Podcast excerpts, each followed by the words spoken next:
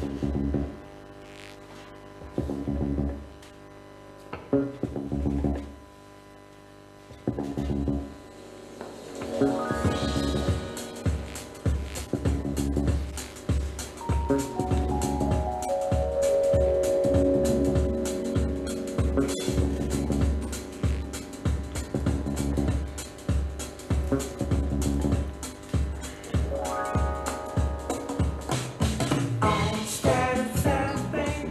紙と印刷とラジオ本日もスタートしました。この番組はファンシーペーパーの平和修行の西谷と思いを形にする印刷会社参考の有園がお送りする。紙と印刷とデザインにまつわるさまざまな話をゆるゆると語る番組です。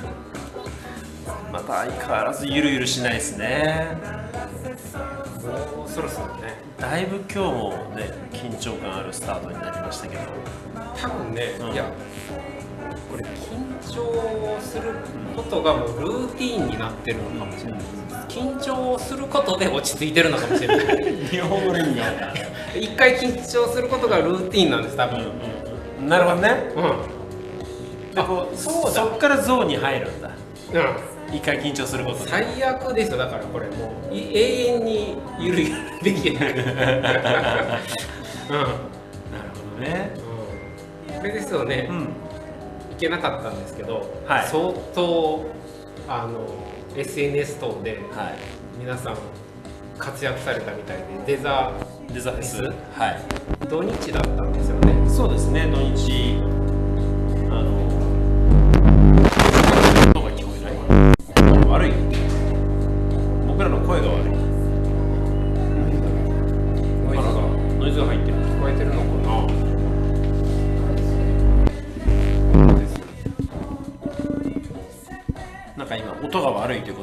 ターが今マイクを一生懸命ああだこうだやってますけど。大丈夫ですか？解決した。単純に接触が悪かった？そんな話？そんな話まあでもね聞いてくださってる方が想像をのはるか斜め上に行くぐらい簡易なセットでやってますからね。でもさっきあれですよ。ツイッターでバージョンアップってあまあねバージョンアップしましたけど、うん。多分あの小学校の放送室の設備よりもっとチャチですよ。まあねとはいえさっきディレクター形式の私物って書いちゃったんで、そうですね。なかなかええそうそう。でデザフェスは、はいはいあのまあ、今回は、まあ、参考とそれから、えーまあ、ディレクター形式のいる、えー東北修行さん東北修行者さん、それから、えー縫製工場と革のカバンを作ってる工場の4社で、布ま川紙。あ、布革紙。をそれぞれ、まあ、墨田区の墨田区内の工場でそのデザイナーさんが、まあ、作りたいものを応援しますよというような、まあ、メッセージを伝えるために出展をしたんですけど初めてなんです初めてですね。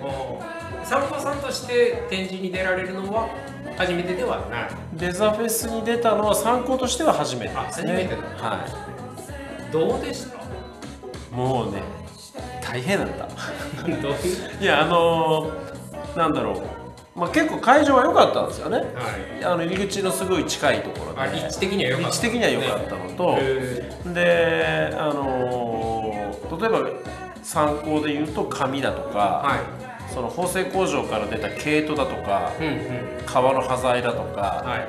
そのせ製造業として考えるともう製造生産ロットに満たないような端材だけど、うん。そのクリエイターの個人の方が使うには十分ぐらいの量のものがあったりするんですよね。ああそういうことありますでそれをそうそうそうでそれをね 1g1 円で販売したんですよ。おおなんか高いのか安いのかよくわからないっていやめっちゃくちゃ安いです毛糸とかだって普通に買ったら1000円ぐらいするものが100円とかってなあって。あ毛糸とかだとね革とかそうですそうです紙ちょっと割高かったです紙若干若干割り いやいやそんなことないですよ。いい紙いっぱい入れたんでね。ああそうです。えあのチラシもじゃあだいぶ配ったライブ配ったしあとまあラジオ聞いてますということで聞きに来てくださった方もあいらっしゃってすごく嬉しかったです。えー、えステッカーあげたんですもちろん。えー、そうか。じゃああれですね今日火曜日ですけどなんかちょっともうすでにもうねくた金曜くた日感出てますもんね。であの会場が結構ライブのライブ会場が近かったんでうん。2日間もうずーっと大声で喋ってたんであ声がね枯れちゃって治んないんですよ。ーうん。じゃあ残り水木金はもう。もう寝てます。今日この後半のねこれからのあのラジオもあと25分寝てようかなと思ってるんですよ。まあ私喋りますけど、うん。じゃああとはよろしくお願いします。頑張ります。じゃあそろそろ今日のテーマにはい。行きましょうか、えー、と今日のテーマは紙や印刷やのとか紙や印刷やデザイナーの三角関係、ね。ということで、はい。これ私が話？うん、私がねこれテーマうん。考えたんですけど、はい。相沢さん三角関係って書いたらちょっとドキドキする。これどういう話かっていうところからですよね、そうですね。うん、だからどこからいきます？これそもそもうん。紙は、あのデザイナーさんが決めています。まあララジオでもねこれまでそうですあの言ってね一度きたところがあるんですけども、はい。また音があるんですかね。大丈夫かな大丈夫です、はい。うん、だから紙はそもそも、うん。まあ特にファンシーペーパーなんていうのははい。デザイナーさんが決めている、はい。でも発注するのは、えー紙を発注するのは印刷会社さん、うん。まあ、まずそこでそもそももうズレありますよねっていうところからね。言ったらいいんですかね。そうですね、うん。まあ、なので紙屋さんは、うん。まあ印刷屋さんがお客さんで印刷屋さんの方を向いて仕事してて、はいはい。印刷屋さんはデザイナーさんがお客さんなんでデザイナーさんの方を向いてて。そうですねお客さんですからね。でデザイナーさんはでもこの紙を使いたいということで紙を見てるっていう、うん。こうなんだろう。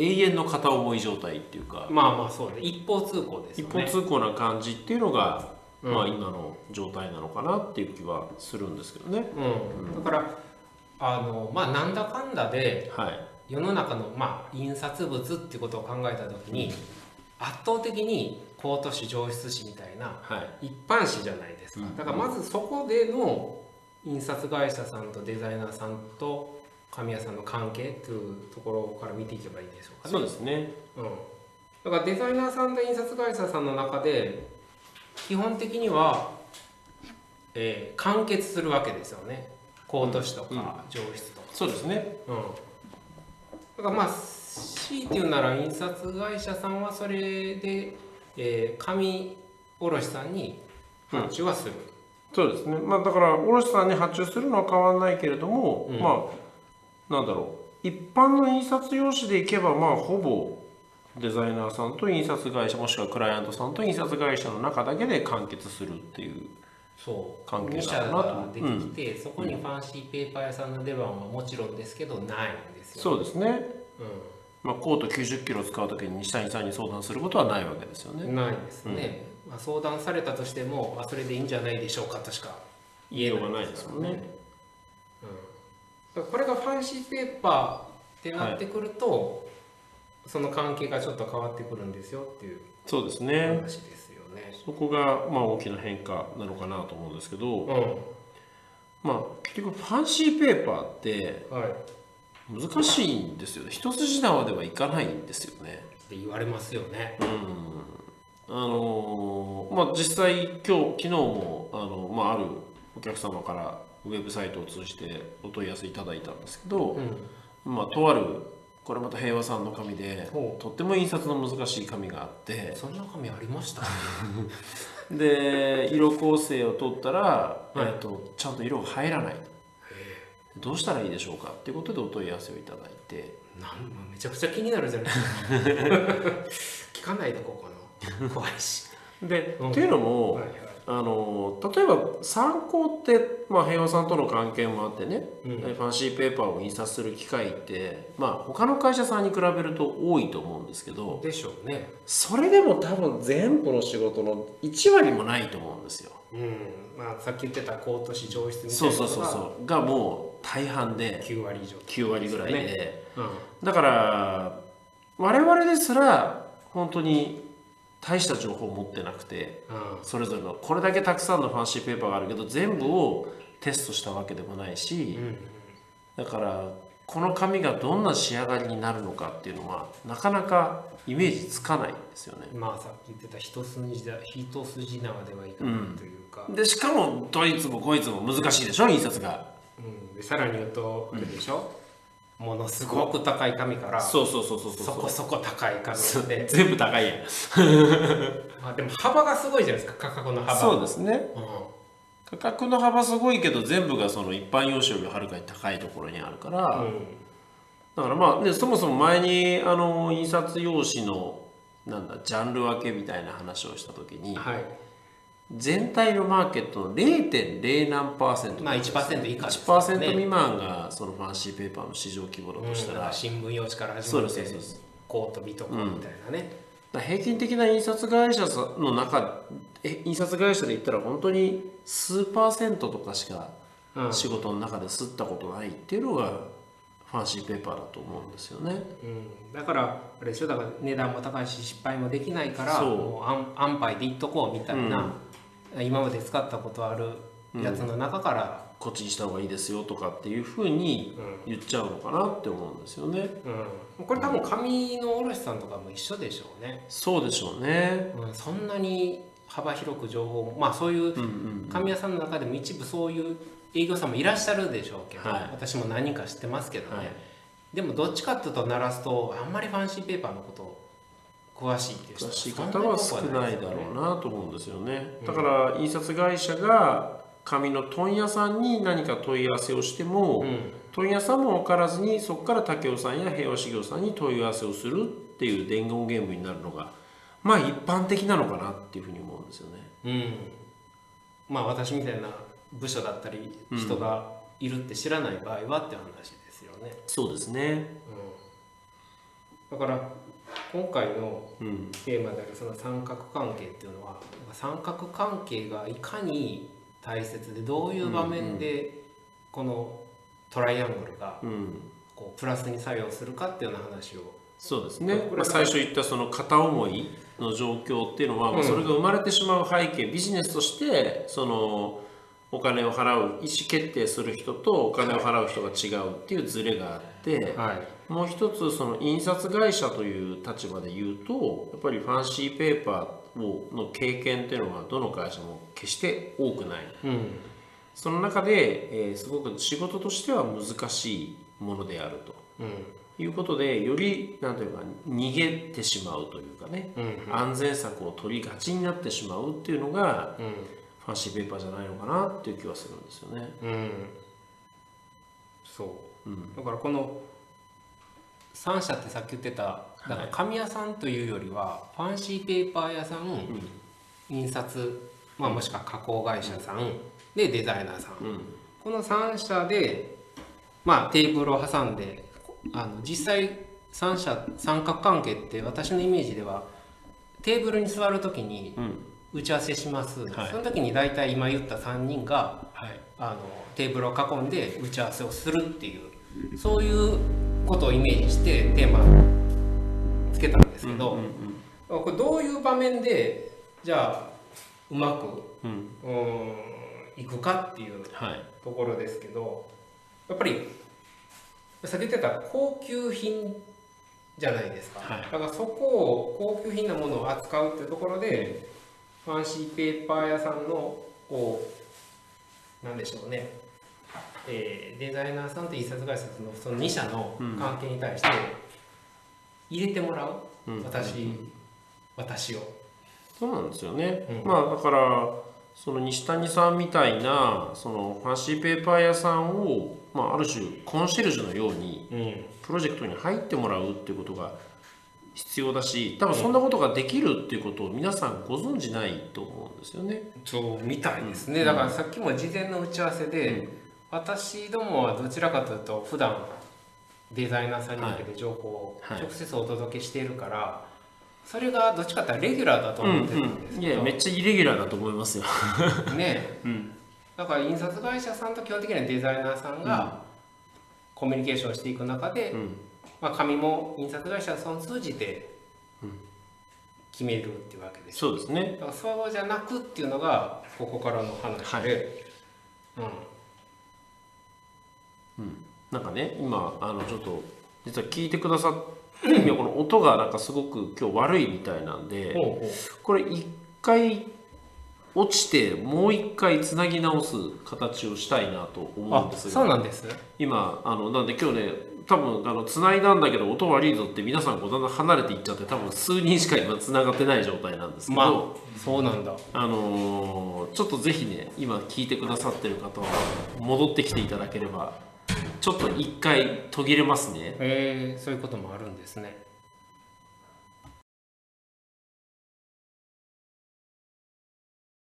で再スタート。はいということでつなぎ直しました。もうつないだ、うんもうつなぎました。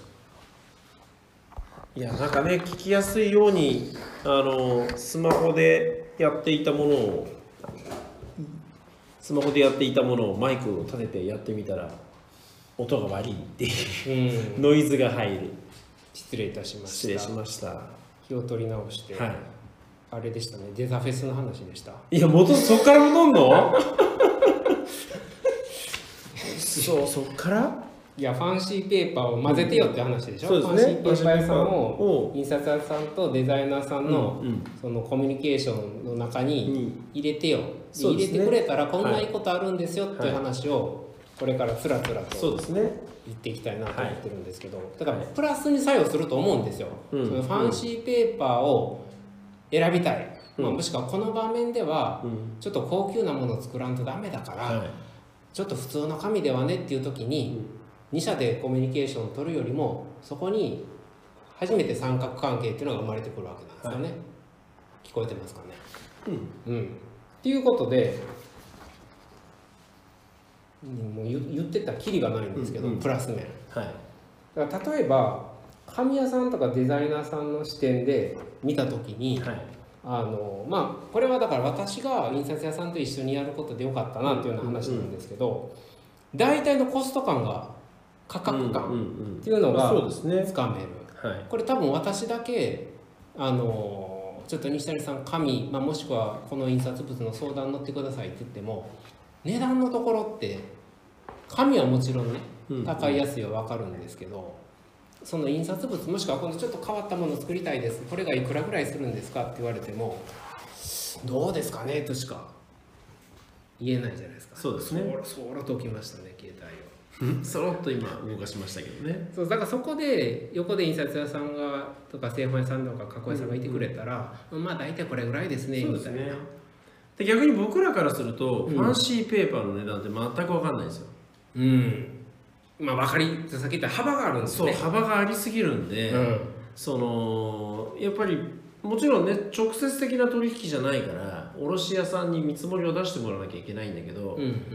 そもそもそのどの紙にしようかっていう話をしてる段階でうん。見積もり取れないわけですよね。そう。紙2本見ながらこうこれがいいかなこれがいいかなみたいな話をしてる時に、うん、でよくあるのがね、うあのちょうどこの前もあの大成式のあの佐々木さん、はい。箱の相談があって、はいそれこそさトライアングルが結成されたわけなんですけど、私の出番っていうのはあの大体こういう紙使いたいんです言われた時に小畜梅で値段上中下みたいなパッパッパって出すんですけど、そうですね。それするだけで、はい。うわすごいとかってなるんですよ。うん。いや普通や。でもまあ、いやそれはあなただけですよ。もったいぶってね、うん。まあでももったいぶってんだ。いつも。いやいや、いや、この膨大な知識の中から、この3つを引き出しましたっていう、うん。まあ、でもこれが、うん。ここにいないと、やっぱそうなんわですよ。からないのと、確かにそうですね、うん、だあの参考のページサイトでね、うん。アラベールに似た紙とかうん、うん、っていうの実は検索でいらっしゃる方がすごく多いんですよ。うん。多いですね多分アラベール使いたい、うん。でも高い、うん、だからなんか似た紙ないのかなはいはい。っていうことで検索して、はい、まあものの見事にねそのぴったりのページをうちが準備してるもんだから、ううんちにこうのサイトに来てくださるわけですけど、はい、やっぱそういうその似たような雰囲気選択肢の中で値段帯の違うものとか、うん、まあ、アラベルだったらもう A プランですって言うんでね、うん。そういうことですよ、ね、そうそういう人がいるかいないか。そういうなんですよね。話、まあ別に値段の話だけじゃないんですけどね。まあ、そんなものだったりとか、はい。あとはその印刷適正印刷とか加工の適正、うん、うん、どれもね、うん、癖がありますから癖あね。るじゃないですか。うん。で水戸港と一港とか名前だと手触りだけじゃ分からなくて、うん。印刷した後のすり上がりが、ね、水戸港だったら艶が出るし、一港だったら沈んで落ち着いた仕上がりになるし、うん。みたいなことってやっうんぱり見本見ただけじゃなかなか分からない。んですよそうね。ですね、まあ、あとデザイナーさんがこう持ってるこのイメージみたいなのをうんうん。紙でその解釈していくとか、ね、そうそうそうそううそこはやっぱり印刷会社だけでは判断しづらいところがん、そうですね、ありますよね。うん、だからまあここにいらっしゃらないから、うん。まあ多分そうだろうなっていうことで言うとた例えば多分デザイナーさんの視点からしてみても、えー印刷屋さんと紙屋さんが2人ここに揃っていたら、うん。さっき言ってたまあ紙の価格帯のところもまあ大体わかるし、印刷加工のところのおおよそのね細かい値段はまあ直接またやっていかんとダメですけどある程度その双方から提案もらったら、その多分相談前とかはかなりぼんやりした状態で、うんうんそもそもこれできるのかどうかもそそうですしその10万でできるのか50万でできるのか、100万でできるのかその辺すらわからないっていうのがはい。大体30分1時間喋ってたらうん。おおよそ見えてくるじゃないてきまですすか。よね。それで安心されるんですよね。うん。まあ、そこからもちろん詰めていく中ではい。またハードルはあるんでしょうけど、最初の1個のハードルなかなか皆さんあの超えるの大変なんでね。えだからそういう意味ではその方向性が見えてきたらある程度具体的なーうん。もうものが見えてくるっていうのは多分3社集まらないと、はい、特にファンシーペーパーの場合は、そうですね。うん、できないのかなという、まあ、そうやってやっちゃえば結局早いしめちゃくちゃ早い。めちゃくちゃ早いですよね。1回で方向性決まるだろうし、うん。でそのでさらにはそのこの紙を選んだ時には、えー印刷の工程はこんなことに気をつけなきゃいけない。後加工ではこんなことに気をつけなきゃいけない。みたいなこともそこで情報共有がされているからうん。あの出来上がるものも品質が良くなると思うんですよね。そうですね、だから多分一回そうやって打ち合わせしまったら後のその何でしょう食い違いみたいなのも、はい。そうは起きてこないですし。そうは起きてこないだろうなと。だからそういうことを考えていくと、これは繰り返すようですけどファンシーペーパーっていうものを今回は選ばないといけない選んでみようっていう時は、やっぱり、え2社じゃなくうん。3社でテーブルを囲みましょうっていうそういう話どうなんでしょうね。まあ、でその背景にあるのはうん全市場の1%を満たないようなうん。マニアックでマニアックでマニアックな商品だと。とは思ってないんですけどね、うん。でも一つね、うん。あの肌感覚としてちょっと話が前後するのかもしれないんですけど、私たち紙のプロモーションの舞台ですからデザイナーさんにこんな商品出ましたとか、あの紙の素材だけ日本帳だけ持っていくわけですよね、当たり前ですけど、うんでもねやっぱりね普段デザイナーさんにしても作るものってものじゃないですか、別に紙は選ぶ素材の一つなんで。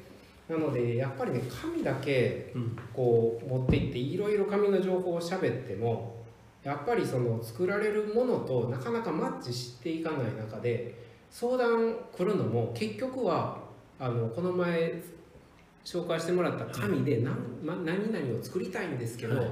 ちょっとそのことで相談したいんですみたいなことで来るんで、その紙だけ単体の相談ってねそんなにないんですよね。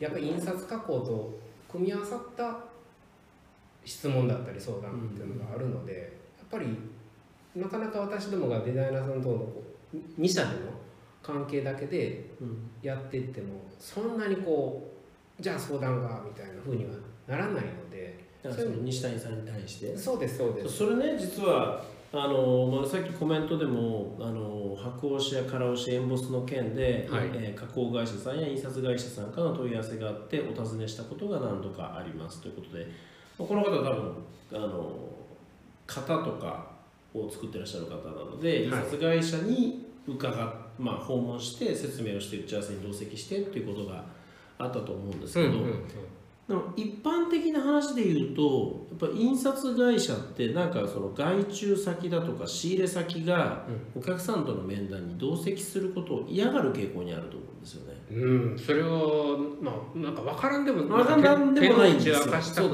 そうそうそうそうそうんう。で昔はそれが当たり前だったと思うんですよね。そうですね、うん、だってそれによって直接取引されちゃったら自分の仕事なくなっちゃうしみたいな。うん。まあ、あとなんかイニシアチブ取ってる感じ。そうそうそうそうそう。うん。なんだけどじゃあ今そのね本当に紙でなくてもいろんなものがその情報を伝えられる時代に、はいそのあえて紙にするってやっぱりそれぞれにこだわって何かを作ろうとする特殊なものを作ろうとしてうん。ケースが多いわけだし、僕らはそれを大切にしたいと思ってるわけじゃないですか。そうですね。そうなった時にそのやり方だとやっぱうまくいかないんだろうなうんうん。って思うんですよね、その自分がイニシアチブ取ってることを示すために、うんうん。そのね印刷会社から見た時の協力会社だとか、うん。その仕入れ先を面談に同席してもらわないやり方っはい。ていうのは決して望ましくないなっていうふうに思うし、うん。だからデザイナーさんの立場からしした時にもし印刷会社さんが全部自分でやろうとしてでも実際には紙のことねだって1%しかやってないわけだからはい。分かってないとかっていうことであればこれ平和さんも同席してもらえませんっていうような形でうん。話をしてもらってもいいのかなっていう気がするんですよね。そうですね。だからこれはねまあ私もよくよく長いことこういうことやってるから、それはケースバイケースだからね、やっぱそこで入ってうん。あの話をファンシーペーパーのところだけでも広げられてしまうと、ちょっとコントロールうんうん場合によってはねっていうのもあるでしょうけど、さっき有有園さんがおっしゃってたようにやっぱりその前もラジオで、ね、言ったことあるんですけどチームでやっぱ作っていかないと、あのなかなかこれからこう一丸となって一つの方向でこうみんなで作っていくっていう流れがますます大事になってくるので、そうですね。うん、だからそういう意味では、えーまあ印刷会社さんがうん加工会社さん、まあ、協力会社さんって言い方しますけどと一緒にデザイナーさんと同席されるっていう同じような、ところにうん、いていいと思うんですよね。そこだからあのディレクター警視がいいことをおっしゃってたんですけど、ファンシーペーパーってだからもう紙一般紙とは別物で、うん一つの加工会社さんの加工の知識ノウハウが必要なぐらいやっぱりイレギュラーなもんだから、そんなことかもしれないですね。うん。だから印刷して製本して終わりだったところに箱押しが増えたとか、うん。抜きエンボスが増えたって言ったらそのチームで打ち合わせをしなきゃいけない。でその加工の一つにファンシーペーパーという要素が加わったうん、ぐらいに捉えてもいいのかもしれないですね。なんかねそう、さっきディレクターがおっしゃった時にまあなんかちょっとしっくりきたんですようん、そうね、ですね。うん、だからまあそういうふうな、うんうん。だから結局今日のテーマってはい、何かって言ったら呼んでくれっていう話な 要は俺を呼べと。そうそうあのななんでいうのか、うん。子供遊んでる時によしてよしてよっていう寄せほしいんですよ、うんうんだからとにかくファンシーペーパーが素材としてうん。うん上がった時は、はい、もう西谷さんに連絡をすると。うん。で連絡先が分からなければ、えー、とラジオのツイッターでも何でも上谷杉太郎を通じてでも杉田はいらないな。いらない。今日ライバルライバル取られたくない。そうだからまああのまあ私に限らずねそのうん。ファンシーペーパーのプロフェッショナルな人をうん。呼ぶっていう、そうですね。うん。そんな。ちょっとそんな仕事の仕方っていうのもはい。なんか意識してもらえ知ってもらえたらなそんな感じですかね,、そうですね。ね今日はちょっと音が悪くて途中つなぎ直しということになりましたけどいろいろありましたけど。いろいろありますねやっぱね。ライブでやるとね。来週ははい。来週は、えータイトル「商品名とコピーから神を知る。商品名とコピーから紙をしこれ私の塩ライとかそういうこと？紀州の色上質とかそういうこと？うん。いやファンシーペーパーで、ファンシーペーパーでね。まあ、例えば家具屋とか、はうん、これ私の出番だから。いそう調べないですねけないな、調べなきゃいけないですね。あともう一個。はいあとですね大事なご案内がありまして7月6日まあ1か月ちょっと先からなんですけど1ヶ月と先？うんもう5月の後半あ本当だですからね。あそうだそうだ、はい。あのー今火曜日にお送りしているこの「神と印刷ラジオ」なんですけど水曜日に引っ越しをします。うん。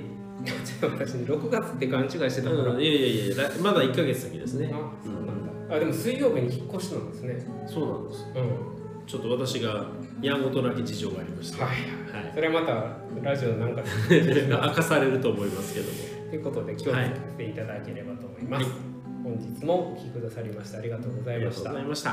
この番組はファンシーペーパーの平和志望の西谷と思いを形にする印刷会社3考の有園がお送りしました。ではまた来週。さよなら。